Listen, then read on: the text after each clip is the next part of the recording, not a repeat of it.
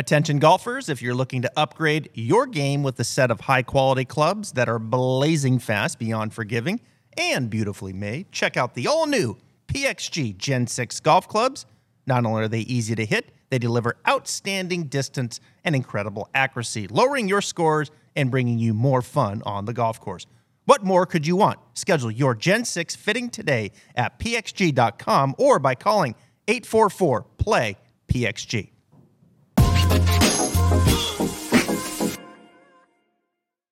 And we're back, Stripe Show podcast on a Wednesday. I'm your host, Travis Fulton. Thank you for making us part of your day. We are in the studio here today. Today's Stripe Show podcast brought to you by my beautiful About Golf simulator. If you are looking to put a simulator in your house, your garage, your business, wherever, highly recommend About Golf.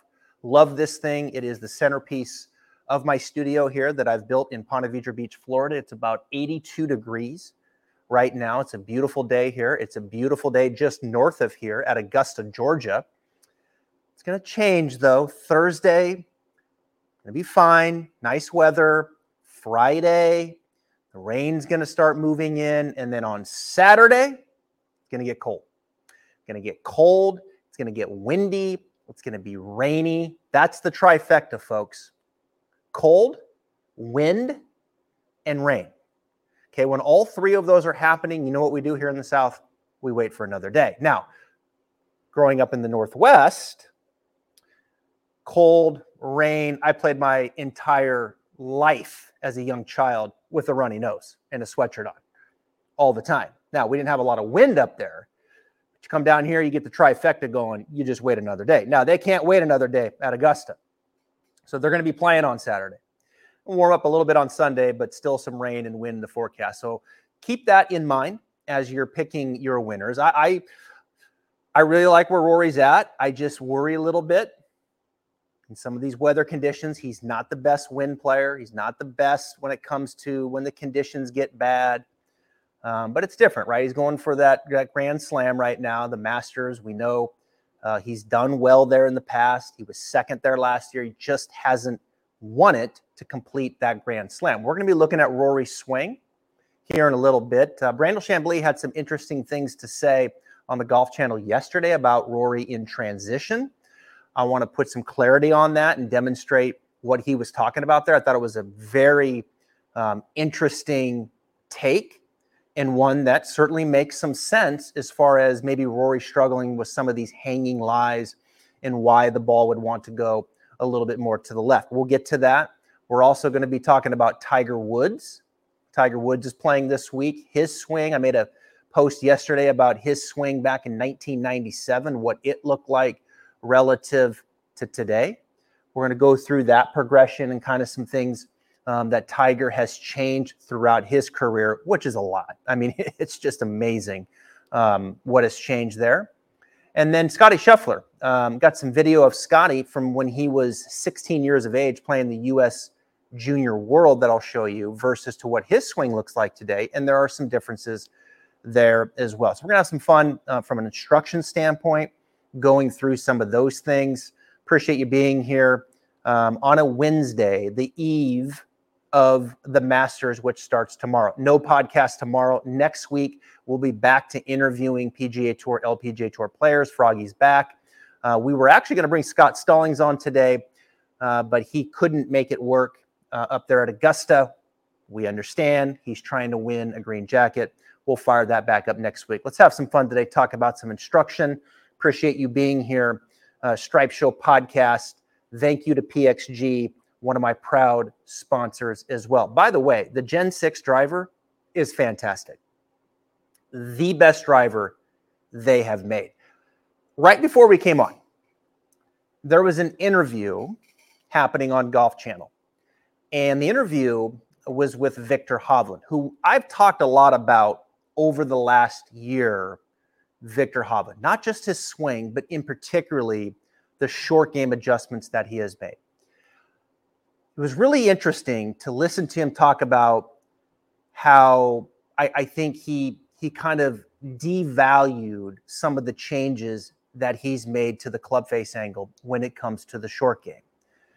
Viktor, of course, one of the best ball strikers in the world.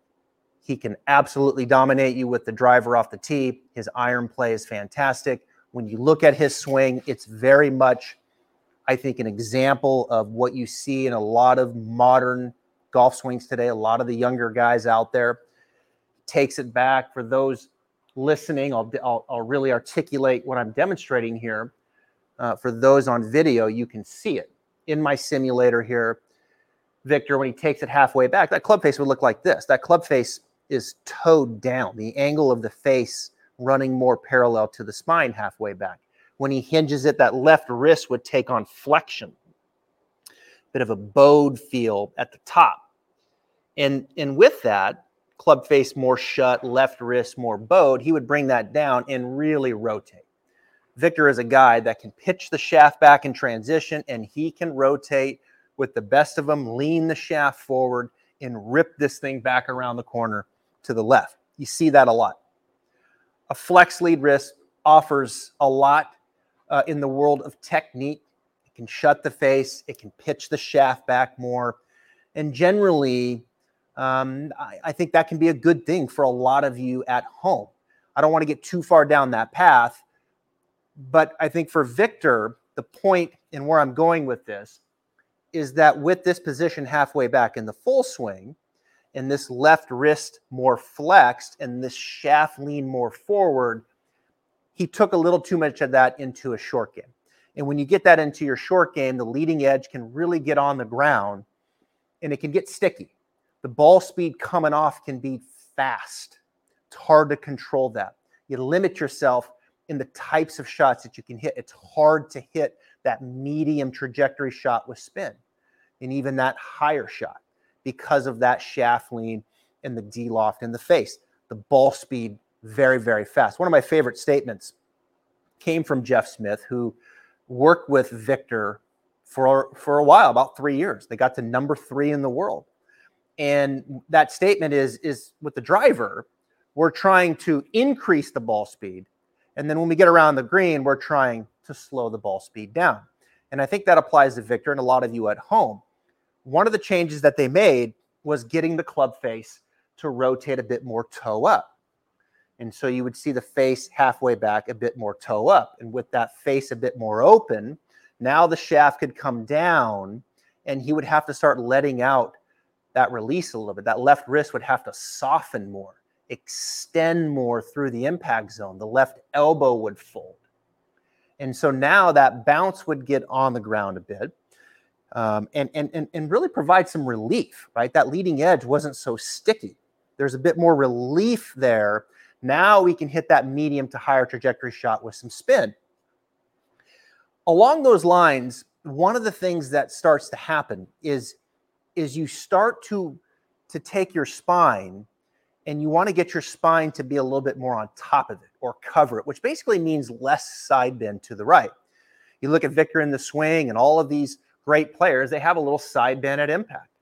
Well, you've got more speed, you got shaft lean, you're rotating through, and that side bend helps, right? It helps you kind of get behind it, turn behind it, stay behind it, all those things that apply to the full swing. When you get in the short game, you don't have all that speed, right? It's a different type of shot, finesse shot, slow the ball speed down. And so you want to have a little softer left wrist, left elbow, not as much shaft lean, which means you got to get a little bit more on top of it to control the bottom of the of that arc, right? So less side bend to the right. And that really it really feels like that's where he's at in his progression right now. But I just found it interesting that he I thought kind of devalued the club face because to me that club face and what's happening with that face and what that provides at the bottom is, is part of the equation whether you're opening it at address or you're getting a bit more rotation going back whatever the case may be i think that's a, a critical part of it and i hope now he can get a little bit more on top of it and trust staying on top of it turning through covering it less side bend and i think as he does that and he gets comfortable with the slower ball speed and the trajectories and the spins and the touch and the nuance of that, his short game will elevate. That's number one. Number two, this week, I made a, a post yesterday about Tiger Woods and his swing. And it's great to see Tiger there. Uh, Tiger looks good. Um, he looks healthy.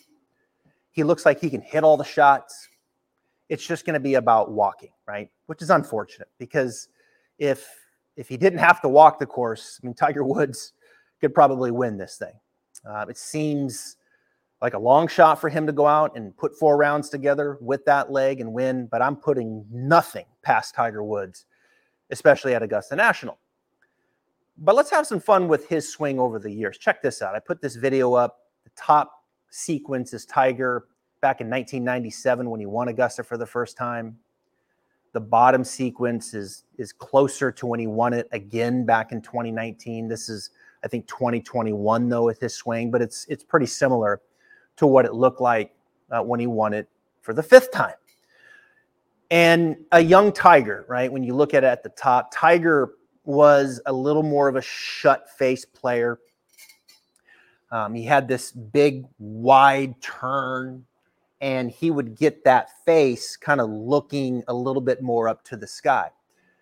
What was also interesting is he would get that shaft a bit more vertical, right? And if you look at that middle picture, you see the shaft vertical straight up and down when his hands got up to the right shoulder. Now, from there, he would pitch it back in transition and he would just rotate like a champ. I mean, just open up. And when he would hit it, I mean, his shoulders, my goodness, are probably 30 degrees open, 40 degrees open. So the face was a little shut, vertical at the shaft, pitch it back and then really rotate open. I'm going to take that picture off just for a second. And you'll see here as I demonstrate this. Okay, so I'm going to kind of get up here so you can see the face looking right towards the camera, cult face looking towards the camera with the shaft pretty vertical right here, vertical. Okay, and then from there, it was pitched back and then just pow, open up right foot would spring up to the toe and he would just get right there and open hips, shoulders, and rip it to the left. As he got older, and we put this back up, and you look at the bottom sequence, setup really identical, uh, he would rotate the face a little bit more, or rotate the shaft rather, excuse me. And so when his hands would get up to that right shoulder, you can see now the shaft is, is pitched back a little bit more already let's call that a little bit more on plane. And then from there, it would come right back down that, or maybe just a little underneath it, and he would rotate and and bring it to the other side. Now you can clearly see as he's gotten older, he's not able to open up as much. His shoulders a little bit more square, and so there's probably a little more arms and hands in that relative to what you would see up top. But make no mistake, I mean the shaft's forward, he's turning. This is a beautiful swing uh, here on the bottom. So I thought that was interesting there, the young Tiger up top, how vertical the shaft was. And then as Tiger got older, how the shaft really started to rotate more. And I think that progression and what you see there really young Tiger, of course, worked with Butch Harmon. And then, uh, and then when he left Butch and he went to Hank Haney, and Hank had to kind of work the swing more around that bum lead knee, right? That lead knee, left knee wasn't um, the same as it was uh, when he was younger. He had surgery on it. And so Tiger, of course, when he was young, he he really, as he brought that down, would just brace that up and, and just really, you know, push up and brace up that left leg, that left knee, really snapping in line. And so they wanted to kind of relieve that a little bit. And, and what they did is they just started to rotate that shaft. And so when his hands got up to shoulder height, you'd see the shaft more here versus here. Okay. So rotating the shaft, club would fall back down, and then it would rotate more back up the other side. And I think through the rotation of the shaft, the face was a little bit more opened up as well. Now, I know Hank pretty well. We've talked about this. And Hank, one of the things that he did, and I give Hank a lot of credit for this because this is not you know, this is not an easy thing to do when you have the best player in the world and you're trying to build a swing around, you know, keeping that that left knee perhaps more stable, taking some pressure off of it. not feeling the need to have to brace it up to to counter that face being so shut. Okay. So, you know, Hank took that grip and ran it, and I'm going to try to get in here to the camera. He ran it kind of more diagonal up underneath that left palm, like that. So it was less, say, down in the fingers, less down in here where that left hand could get on top, more diagonal. We can see that. And then that and then he would grip it. So it feels like a weaker left hand diagonal in through the left hand.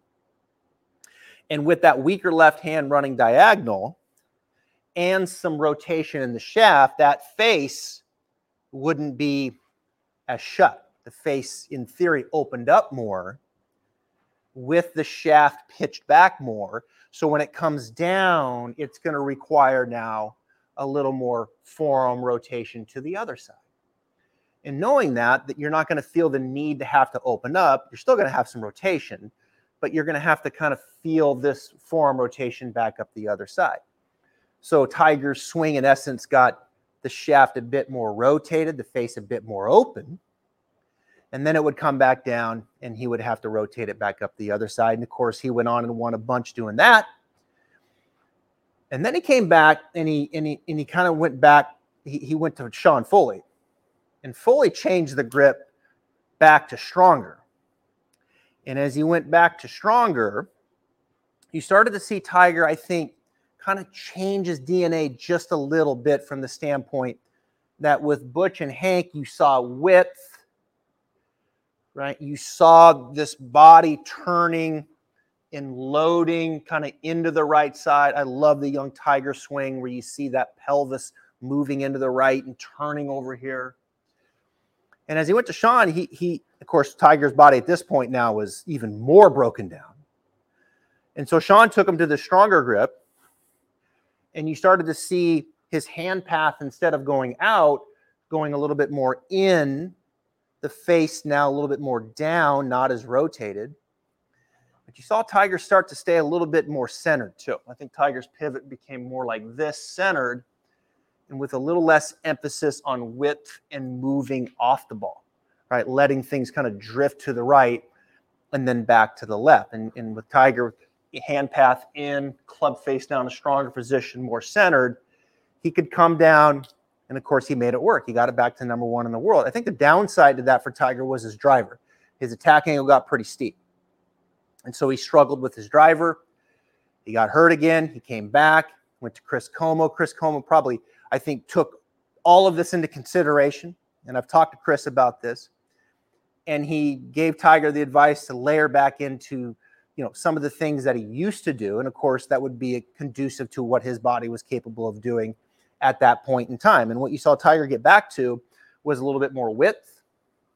You saw Tiger get back to moving a little bit more freely into his trail side. And I think with that, and more importantly, you saw Tiger once again starting to stay tall and up here to the top of the swing. One of the things that happened before that with with Sean with the driver is you saw Tiger as his hand path started going in and he started staying more centered and I think even some would say hanging a little left. You started to see his head drop. His head started to drop a little bit to the top of the swing. Not good when you start dropping a little to the top, man, you've got work to do coming down. And he would really back up and he would hit just flares out to the right, steep attack angle, not conducive with the driver. He could make it work with the iron, a lot of shaft lean. He was hitting it miles, um, but not conducive with the driver. And I think as Chris plugged into Tiger and he got him wider, and he got him free flowing a little more to the right side. You really saw Tiger stay tall. He started staying tall. He, he got rid of the dip. And then from there, Tiger could go get it and, and start to, to play some good golf again. I think that's kind of the version we see of Tiger now today, with the exception of his ability of his inability to really push off of that right foot due to the wreck. But I do think we see Tiger pretty neutral with the grip, good width, good rotation, nice and tall. You know, he can come down, have adequate rotation with the body, release back around the other side. and he can hit all of the shots. He just can't be probably as dynamic as he would like to be pushing off of that trail foot. So that's kind of the the cliff notes, if you will, of Tiger's journey. And I found it interesting when you look at his swing there at the top and to the bottom, that that's a pretty dramatic difference, right? Tiger really changed his swing a bunch over the years and just played at such an extremely high level. I'm almost convinced that you could have probably taught him to play left-handed and he would have got to number one in the world. All right, let's go to Scottie. Here's Scottie Scheffler's swing. This is when he was 16, U.S. juniors. And when you look at this swing, of course, you can see that right foot um, given way. I've talked to, to Randy Smith about this. Randy is going to be coming back on the podcast here in the next couple weeks. Um, that's something that he just let go, which is which is brilliant, right? Use great player, free flowing, that right foot, 16 years of age. Now, the one thing you'll see here with Scottie when he was younger is, you know, he, he definitely was flatter with his left arm. That's a little bit of kind of Rory esque, which I'll bring up here in a second. His left arm was more around him. I think he had a little more toe hang. The toe was pointing down. I think the face perhaps a bit more open, the left arm a bit more around him. Now watch, I'm going to bring this this way in. Here's Scottie you're going to see a left arm that's more upright and, and a club face that's a bit more closed. Now it's hard because I know that's going a little bit faster. But I, I, I made a post on this on Twitter and I put the two together. And I just thought it was interesting over the years that Scottie's left arm got more upright. And I do think the club face just a shade more closed. Scottie is not a close face player, though. Um, he is a player that will get a little bit more toe hang um, at the top. And you think about that toe hang, right? You start thinking about that club going up and that toe hanging. Let's see if I can get it in here. Where are we at? There we are. That toe kind of hanging like that down, toe down at the top versus the club face turned up to the sky. That toe hang can be tricky for those listening at home, okay? Because when you have some toe hang, you better be very good coming down and not early releasing it, being able to bring it down with adequate shaft lean and rotation through the strike. Now, the reality is, is that with toe hang and players that have the face a bit more open, they can they can throw it up in the air, right? You go back to what I was talking about with Viktor Hovland. Okay, they you know shut, flex lead wrist, club face shut, a lot of shaft lean. All right, can thump it with ball striking, struggles with the medium to high trajectory around the green. Scottie Scheffler, kind of the opposite, right? More toe hang at the top, a little bit open, not shut. What can he do? He can bring it down still with some shaft lean, just not as much, and he can really sling it up in the air. What is Scottie Scheffler good at around the green? all of it, but in particularly that medium trajectory shot. The guy's got great hands. I mean, he's just got phenomenal hands. And usually, when you see players who get some toe hang at the top, or they have some extension in the lead wrist at the top, they get a little extension and not flat, and they carry that extension down a little bit. Those are guys that have and women that have really good hands. Phil Mickelson comes to mind. Geoff Ogilvy was like that. Mark Leishman is like that. So these guys have good hands to be able to get it back on the golf ball, and usually then are the ones that are better at letting that club head pass and hitting the shots around the green as well. So I just thought it was interesting with with Scottie that as he's gotten older, he's gotten that left arm more upright. Right? It's still around him. He's still it's still working around him, but it's definitely higher and above his shoulders. And I like that. I think that's a really good quality is to have some depth, but also to have some height. And I think that bodes very, very well for him, in particularly here at Augusta, which tr- which now moves me along into my next swing, which is Rory McIlroy. And McIlroy is a swing that is more around him, right? McIlroy is not a player who is going to ever be labeled as someone who has an upright swing. um, he is a player who gets his left arm much more around him, right? That's what Scottie looked like when he was younger. That's what Rory looked like when he was younger. He's always had his lead arm very, very deep around him, behind him. Scottie, uh, Tiger, you know, left arm more upright. JT, left arm more upright. Now, look, Rory McIlroy is one of the best players of all time, right? You can you can have the left arm around you and play great golf. But I bring this up because it, it was interesting um, the the conversation that was happening on Golf Channel last night. Brandel Chamblee, I thought, brought up some interesting points in why perhaps Rory struggles a little bit um, at Augusta and, and hasn't captured one of these green jackets. Now he's been close. He was second last year. We know he gave away the big lead years ago. I mean, he's played Augusta well, and by no stretch of the imagination would you ever say you can't play Augusta well or win it with a a late arm that's working very much around you. But I do think there are uh, some benefits. I agree with Brandel on the standpoint of the lead arm also having some height and not being so wrapped around you. You have to have enough depth for sure, but you also got to have some height. And, and I think that up, more upright lead arm um, is conducive. And I think, in particularly at Augusta, with um, with the shot shapes that it requires for a right-handed player in some of these uneven lies um, that they're talking about. One of the thing Rory does from here, okay, and this is, I think, interesting for a lot of you out there, and I'm going to go ahead and perhaps label you, if you're listening to this or watching this, as a maybe a low to middle single digit handicap, someone who can hit the ball um, out to the right with a draw, someone who misses with blocks, someone who will miss with hooks. That's what Rory will do. miss with blocks, he'll miss with hooks. And what that is, is when you have this depth to the top and, and you get the lead arm and the hand path to work down and not out enough, then you can right there. And it's tough for me to slow because that, that video is going pretty fast. Let me demonstrate this here for a second. We'll bring that up here. So watch this. Let's see if I can get enough depth here. Like, where we get that lead arm around, lead wrist maybe a little extended. And then, and then from here, that hand path would just go down. And when that hand path goes straight down, watch the shaft. The shaft can get a little, little steep in transition. It can point inside the ball line. And then from there, what that can lead to as the club comes down is a little bit of a late kick out and a closing effect to the face. Not always, not always, but that's what it can promote from time to time.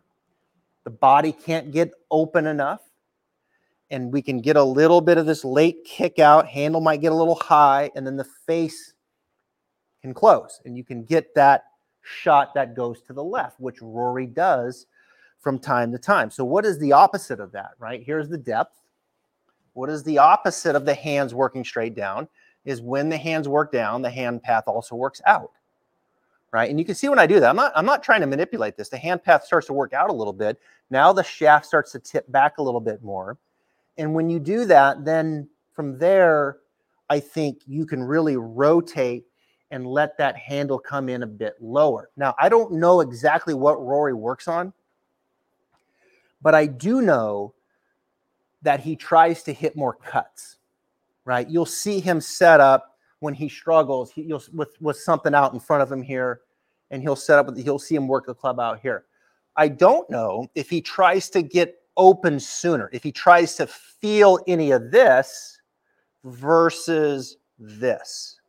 I don't know that. Um, but I wouldn't be surprised right? Because of what that would offer him in letting the shaft ride a little more this way and then really freeing up the idea that I can open up and feel like I'm more on top of it, covering it this way versus versus when I'm here, I sense that then my pivot wants to not open as much. And that's when I'll get some of that club face override and it can go off to the left. You can also block it to the right because when that handle gets a bit higher, the you know, like you know, you kind of hang on, right? Now you overcorrect it. So it's just kind of an I thought it was a very interesting topic yesterday with Brandel with Rory. I've talked about Rory's swing before. There's a lot to like about it. Obviously, it's a beautiful golf swing. It's got great speed. He's an absolute Hall of Famer. But when you look at it and you break it down a little bit, and you, what is he working on? It'd be very interesting to know if if it was if it was maybe a little less of that and a little more of that, right? And getting that working out there. Anyway, a few thoughts on that. Rory McIlroy. Uh, I hope he gets it done. A Grand Slam. How good would that be uh, to win the Masters and finally complete that? But I had my picks on Tuesday. I'll talk about them here real quick. I, I, I love Spieth this week. Um, I think the weather coming in, the added distance off the tee. He loves this place. I think he's he's really working into form. Great short game. Let's dirty it up. Let's get the wind blowing. Let's be instinctive. That's Jordan Spieth for me. I don't know how you can pick against Scottie Scheffler. I know he's the favorite um, of the big three right now. Scottie, Rahm, and and Rory. I, I want to pick Rory here, but the weather concerns me. So if I had to take one of those top three, I'd take Scottie. Um, I'm going with Brooks Koepka as well. I got him at 45 to 1. I think Brooks Koepka comes in. Uh, I think he's hitting his driver as good as he had. Real quick with Brooks. And I mean, he, he drove the ball beautifully at uh, LIV Orlando. And one of the things that happens with Brooks, stay right there. I'm get my driver. One of the things that happens with with Brooks, and I was I was um, texting with Claude Harmon on Monday morning, and I I thought I thought Brooks hit the I honestly thought Brooks hit the ball, in particular his driver is good as he hit it back in 2018 to 19. I mean, it was that automatic. Brooks has a tendency when he struggles to aim too far to the right. And when you aim too far to the right, the ball position gets back. And then from there, that club head, he was starting to get it too far inside. And that combination, Brooks can't get the path back around to the left. He just can't, he can't get the path to the left enough.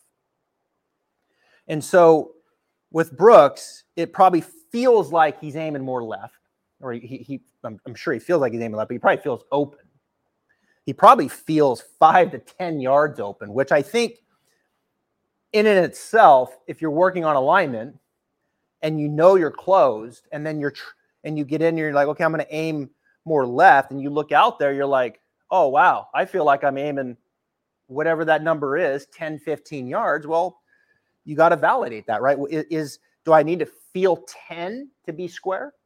Do I need to feel five to be square? What is it that I need to feel to be square? Okay, and with Brooks, I don't know what that number was, but I do know he feels more open. I do know he feels the ball position more forward. And I do know, oh, dare I say, he feels the club head more out in front of him. Okay, club head more out in front of him. Now he can get the path to the left. Now he can get the path to the left. And that's like a teacher's dream when you just have to tweak the setup and then you just tweak that first initial backswing and it all fits into place. And I think for Brooks, it does because I think his club pretty much comes back down pretty much the way it went back up. And so get square, get the ball in the right spot, get it started right.